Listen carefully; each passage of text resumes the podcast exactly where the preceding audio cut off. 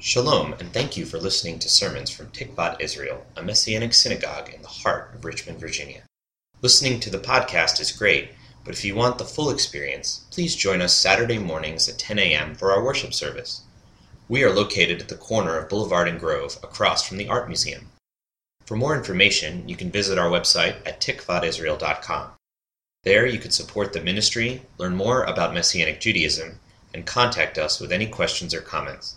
May Hashem bless you through the hearing of His word.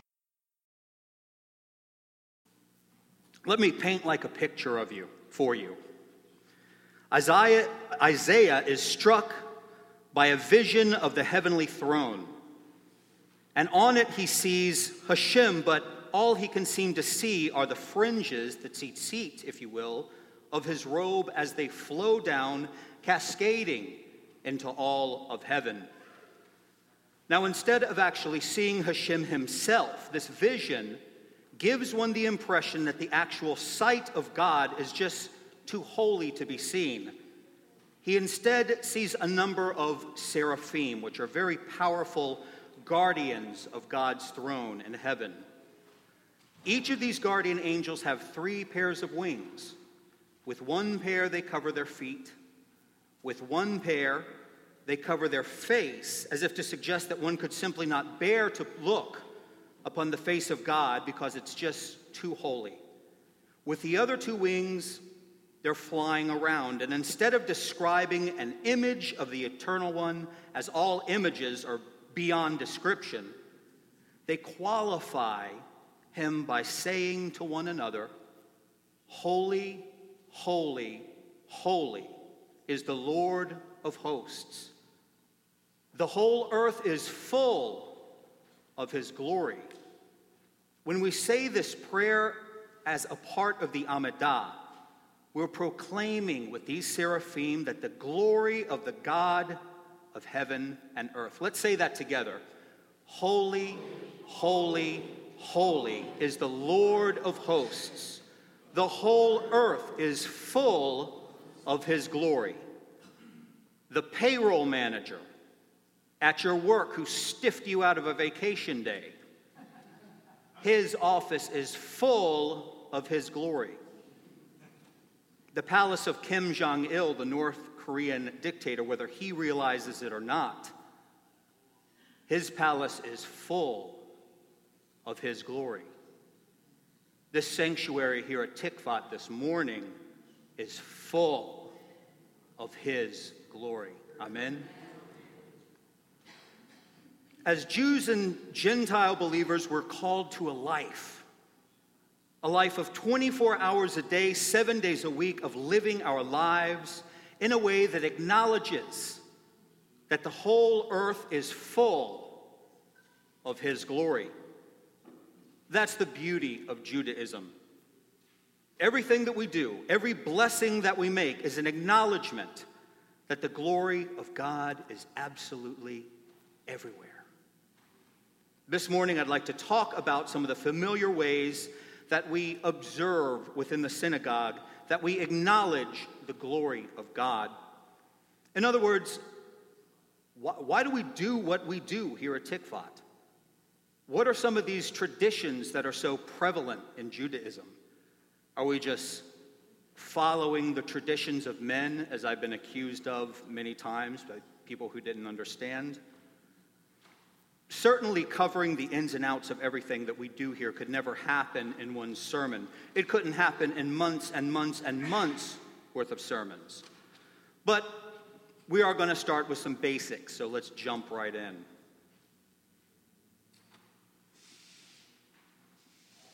I went to college in the late 80s and early 90s, and there were a lot of different student groups who, almost as a battle cry, asserted the belief that the God of Israel was chauvinistic and sexist, and moreover, Rav Shaul in the New Testament expressed his disdain for women by certain expressions meant to keep them under the status of men. One that was famous, favoritely cited seemed to be was when, when Rav Shaul in his writings admonished women to cover their heads when they came into the synagogue, Okay, now, brothers and sisters, that's not the purpose, uh, that is not even almost the purpose of this sermon. I'm not trying to admonish anyone to do anything. I'm just using this as an example. Plus, as a 47 year old middle aged man, I'm still quite agile and I can dodge tomatoes. just using it as an example. Now, to these groups, this one passage was just a proof text that God was chauvinistic and a bigot. Rav Shaul was trying to keep women in a subservient place by dare suggesting that they cover their heads in synagogue. But you know, I myself, being familiar with the liturgy, being familiar with synagogue, this frustrated me to no end. I was like, no, no, no, no, no. The fact that Rav Shaul even wrote this told you something very, very clear about that society. At least women had the choice. Women had the choice if they wanted to cover their heads or not. Can you imagine a man at that time going into a synagogue without his head covered? A man wouldn't be caught dead in a synagogue at that time without his head covered, with a knit cap and a talit. Everybody look at uh, David Feruz's cap, okay? It probably at that time took that shape, okay? Over time, observant Jewish men, well, well, actually, at this time, rather, let me back up a little bit. At this time of Yeshua, in Second Temple times, not only did men have their heads covered with some kind of knit cap like that, but they had them covered with a talit. A talit in Judea, in Israel, it was common dress for men. If they weren't working, they had a talit on everywhere they went. And you see smatterings of this in the Brit HaChadashah. For instance, there's the famous story of when Yeshua healed a woman with the issue of blood. And all she did, if I could just touch the hem of his garment, I would be healed. There's no word in Greek for him. And a lot of scholars are pretty much decided that she was referring to the tzitzit of his talit. There's also the, admonish, the admonishment of Yeshua that says, if someone takes your shirt, give them your cloak as well. well. Cloak is a translation from the Greek. They didn't have a word for talit, but scholars are pretty much 100% sure that they were referring to a talit. Now, when the temple was destroyed in 70 AD, rabbinical Judaism took its place. The great rabbis kept Judaism alive, and many of the t- temple traditions were morphed into the daily practice of prayer, meditation on Torah, and communal worship. And men continued to cover their heads, not because the tops of their heads were an offense to God, as I've read, which I just think is downright silly, but because it's a recognition that God is above us and everywhere. It's an act of reverence, it's an act of recognition of the sovereign of the universe. Now, in time, of course, as the Jews spread across the Mediterranean, known as the diaspora, and started to live within other cultures, they only wore their talit to worship or to temple. Okay? In other words, they didn't wear it as part of their common dress in these foreign lands. The kippah, or the yarmulke as we know it today, was worn instead, probably still the shape of David Feruz's hat. It was shown to express reverence. And it evolved slowly into the skull cap, as it's been called, that we know of today, pretty much by the early Middle Ages. Now, this naturally brings us to a discussion of the Talit. And the Shema that we recite here at Tikvat, believe it or not, it is a shortened version of the whole entire Shema. The whole Shema, you see, it includes the Hear O Israel that we're familiar with, the Ve'ahavta that, we're, that we are familiar with, but it also contains passages from the book of Numbers, chapter 15. Now, in this chapter, in this chapter, Hashem commands Moses to tell the children of Israel that for all generations to come, they're to make for themselves a four cornered garment with tzitzit, which is the Hebrew word for fringe, on all the corners. Within, within those fringes, there is to be a thread of techlet, which is a blue dye that is extracted from a, a unique form of shellfish. You, you, can see that in mine, okay? The thread of techlet. Now, why blue? How many of you have ever been in a desert? How many of you have just been in a desert, even if it's like one in New Mexico? Raise your hand. All right, now to those who did not raise your hand, how many of you have just been on a piece of farmland, okay, where all you could see for miles and miles going in all direction was just flat land. Raise your hand. A good majority of us here. Okay, well, what happens? What happens is that if you look, eventually the earth and the sky, they kind of meet, don't they, in that zenith. And you can't really tell where the earth ends and the sky begins and your eyes are drawn upward to this dazzling, gorgeous blue. Especially at nighttime, you know, when there are no city lights and you can see the stars. It's dazzling, incredible. You kind of get the, you know, emotion that you're just being enveloped, just hugged in eternity. Now, in fairness, there are some works of scholarship that say that this blue thread was also a way that the Israelites could identify one another as children of Israel, as certainly there were other cultures that might have worn tassels of different color, colors, but be that as it may. Eventually, this blue dye became less and less available. And the rabbis decided that it was perfectly all right to just have regular white fringes. Um, George, will you do me a favor and stand up, big guy? Look at George's tallit. He just has the white fringes, but he has blue stripes or black stripes on it. The rabbis decided that that was perfectly okay. And this is the tallit that we're familiar with, familiar with today. But let's go further into the passage about what these fringes were actually for. Uh, there we go. Let the tzitzit be a sign for you to look at and recall all of the commandments of the Lord and observe them. Let's read that together. Let the tzitzit be a sign for you to look at and recall all of the commandments of the Lord and observe them. Here at Tikvat, we are so blessed that Hashem has put so strongly on Rabbi David's heart to remind us of the covenant, the overarching covenant that describes the very fabric of the universe.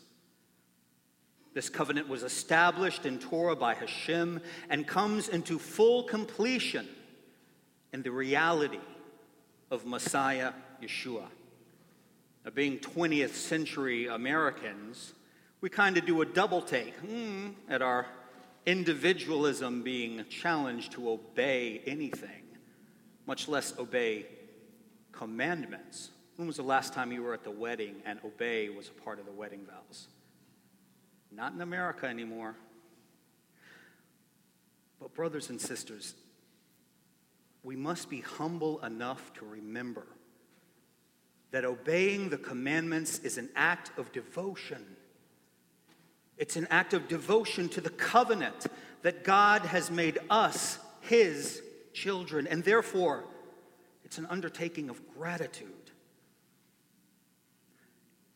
Every time I look at my wedding ring, and yes, ladies and gentlemen, every time I look at my wedding ring, I am, I am overcome with a sense of gratitude that the God of heaven graced me with such a spectacular gift from heaven that is Natalia Blankenship. I can't look at this ring without bursting into giddy, stupid smiles, both inside and out. Cada vez yo miro a mi anillo de matrimonio, mi alma explota con amor del regalo que tú eres mía. It's not like I see my ring and I'm like, oh gosh, I'm a married man now. I've got to be like, oh, gainfully employed now, you know. I've actually got to be nice to her. I've actually got to have food and heat in the house. Oh gosh, what a drag. It's not like that at all. Not at all. I am grateful. I am grateful. I look at this and I think about how blessed I am. And it's the same that God was charging the children of Israel that He charges us. When we look at the tzitzit, we are reminded that we were bought and delivered and sealed into the covenant of holy communion with the God of the universe. This is why men don't wear tallits in the bathroom. This is why we don't ball them up and toss them on a, you know, something to hang them on. We fold them neatly and with reverence for what they symbolize to us. The tallit is not magical. The kippah is not magical. The Torah scrolls are not magical. These are, these are things. Okay? To believe that they're magical is the height of idolatry. The, the, the basic Reader's Digest version of idolatry is this, brothers and sisters to ascribe supernatural powers into things. There's only one supernatural force in this universe, and that is Hashem. And the children of Israel offended God over and over and over again by following the example of their pagan neighbors and ascribing supernatural powers into wooden or stone idols that were nothing but pieces of wood and stone. It's all through Torah. But what sacred objects like the Torah, what sacred objects like the kippah, like the talit, like menorahs, what they do, as well, as well as sacred rituals like saying Shabbat at home, saying Havdalah at home, going to a Passover Seder. What these sacred objects and rituals do for us, brothers and sisters, is that they remind us of heavenly realities. And therefore, they pitch us out of our own heads and into a com- con- contemplative awareness of the blessings that He has given us and is giving us through our worship, through our prayer.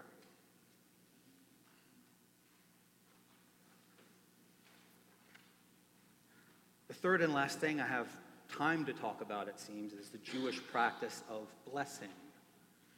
Most of our prayers begin with the familiar statement Blessed are you, O Lord our God, King of the universe, who has sanctified us with his commandments.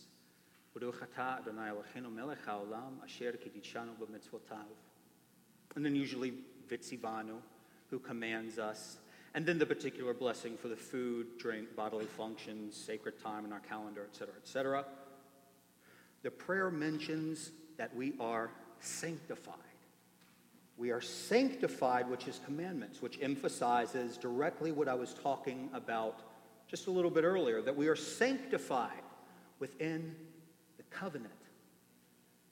But one may ask, how do we bless God? How do I bless God? How can anyone bless the sovereign of the universe?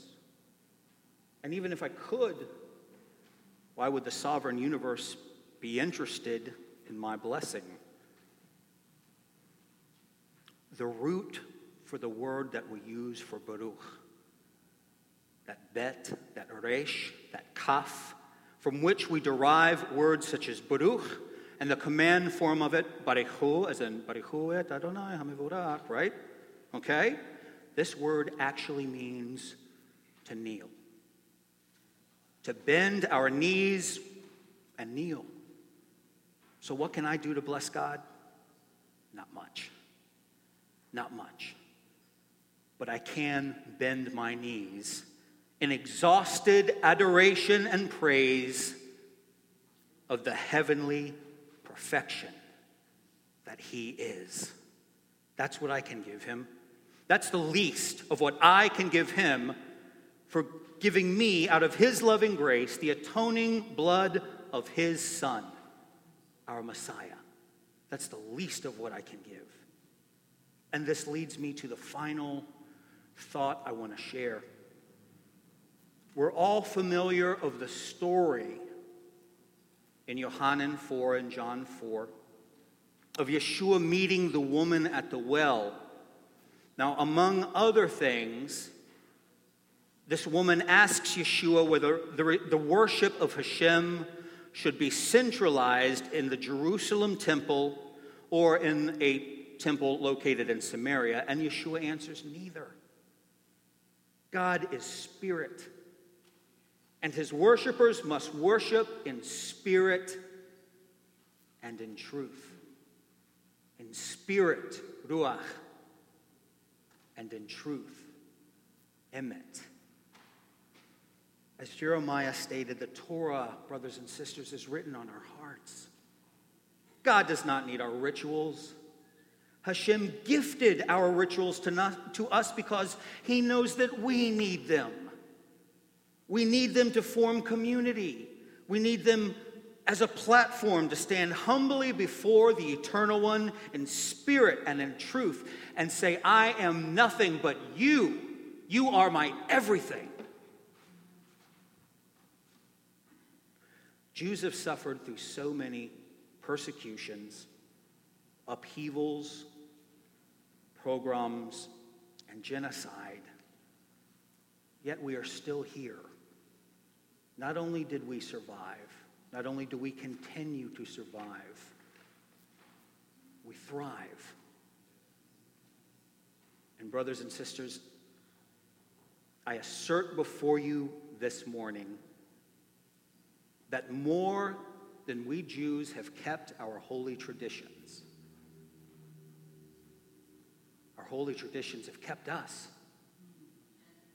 They've kept us. Uh, Eric, I'm going to ask you to come up and give the Aaronic benediction, and thank you for listening. Shabbat Shalom.